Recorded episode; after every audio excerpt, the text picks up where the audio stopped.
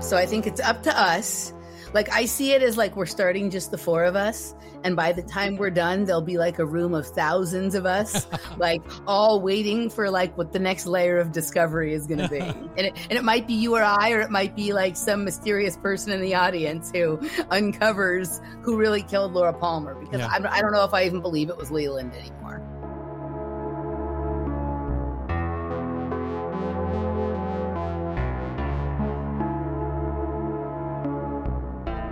Um, that remember when we watched it last year, like when we did the re the read through last year, it made me start to wonder if like owls were were somehow like placeholders for disincarnate spirits, right? If like somebody were astral traveling, right, then they could sort of be seeing through the eyes of an owl. Yeah.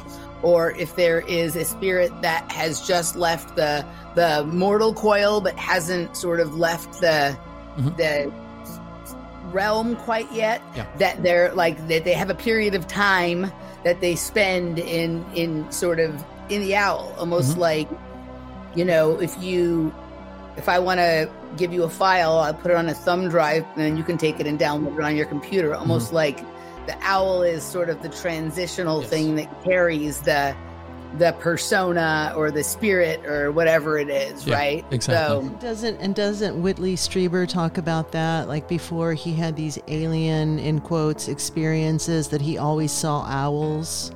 Before that, like they are the the the what what do you call them? They're like the the screen image that you Oh, yeah, see before you see Screen memory.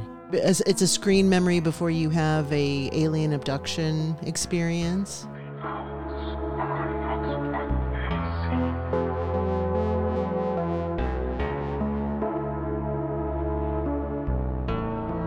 What I wanted to say was in season three when they're showing, I think it was the housing developments. Was it in, was it in Nevada or was it in South Dakota? There was there was a piece about South Yeah. Dakota, but like, same kind of thing. There wasn't really anybody living in the houses, but and that's where Cooper comes through, the, or Dougie comes through the wall, right? Mm. or mhm. through the electric electrical thing. Yeah. And I think they were supposedly near some kind of military base or something like that. So it's there's shadows of it in season three as well. Yeah. So, c- Right. well, so Castaneda talks about, and we've talked about this prior to this dialogue. Castaneda talks about the type of energy that you were, that was created when you were conceived. So, if your parents had an orgasm, it's very often that the male is having an orgasm and that the female is not having an orgasm. So, the child is created with what he called bored fuck energy. So, their, their frequency is very low. Now, if the mother has an orgasm and the father has an orgasm, they're created with this spark of energy.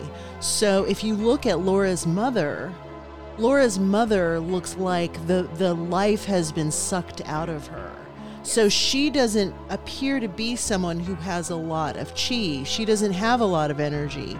Leland has a tremendous amount of energy.